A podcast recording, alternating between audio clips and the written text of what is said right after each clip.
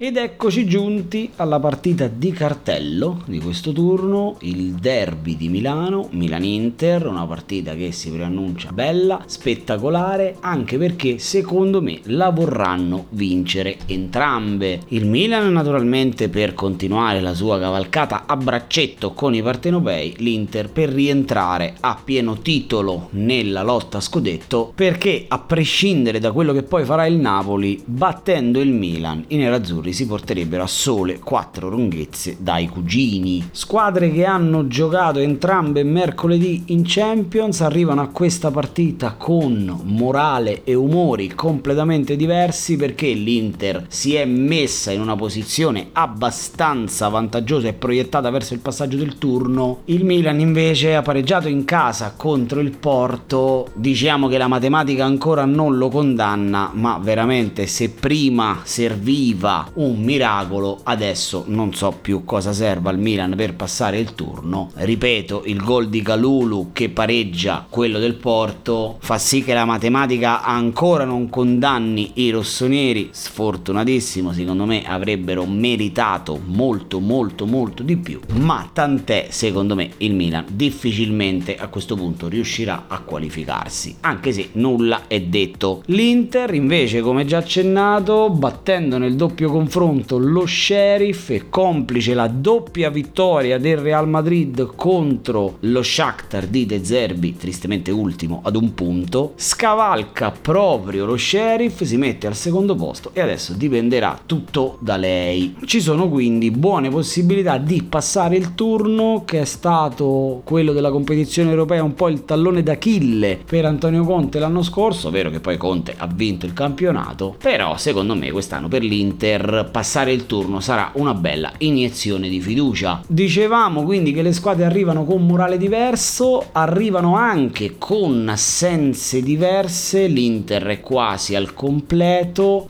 anzi se non ho letto male e salvo novità degli ultimi giorni dovrebbe avere a disposizione tutti i calciatori, il Milan invece dovrà fare a meno dell'assenza ormai consolidata di Mike Megnan, ma soprattutto della squalifica del terzino meno terzino terzino del primo attaccante della squadra di Pioli, ovvero di Teo Hernandez, squalifica che già di per sé crea un vuoto importante, ma soprattutto capire come verrà sostituito perché anche Ballo Touré non se la passa bene, che è la riserva naturale di Teo Hernandez. Questo vuol dire che Pioli dovrà o spostare Calabria, ma togliere Calabria dalla fascia destra la vedo complicata in questo momento, oppure adattare Calulu a sinistra, insomma vedremo, ma sarà un'assenza importante. Certo, ha la possibilità comunque di ruotare Ibrahimovic e Giroud, davanti dovrebbe mancare solo Rebic, però va detto che se il Milan dovesse riuscire a uscire con 6, ma anche 4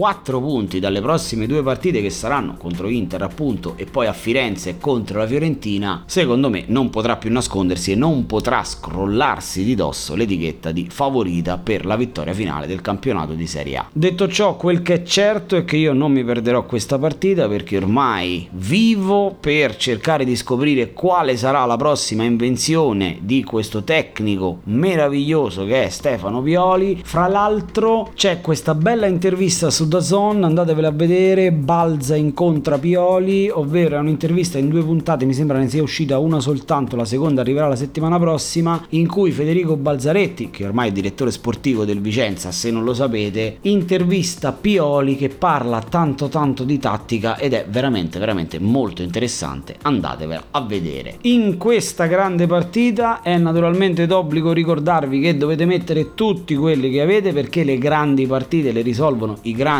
giocatori ne vedo qualcuno più in difficoltà di altri ma qui faccio una scelta un po' particolare e parto col darvi il nome del calciatore sconsigliato che è quello di Akan Kalanoglu non ci saranno sicuramente rose e fiori ad aspettare il calciatore turco. Ricordiamo infatti che il Milan a giocare in casa questo derby. Ci sono calciatori che vengono caricati e stimolati da un ambiente ostile e dai fischi, ma Calanoglu Calhanoglu invece mi sembra l'esatto opposto, ovvero un calciatore molto umorale che risente dell'ambiente, avere uno stadio contro, nonostante sono sicuro che il calciatore turco voglia cercare di fare un dispetto al Milan, ma a parte Barella io vedo il Milan nettamente più forte là in mezzo, quindi terrei fuori Akan Calhanoglu. Il calciatore consigliato invece è la nemesi di Akan Calhanoglu, il villain di tutta questa vicenda, ovvero Brahim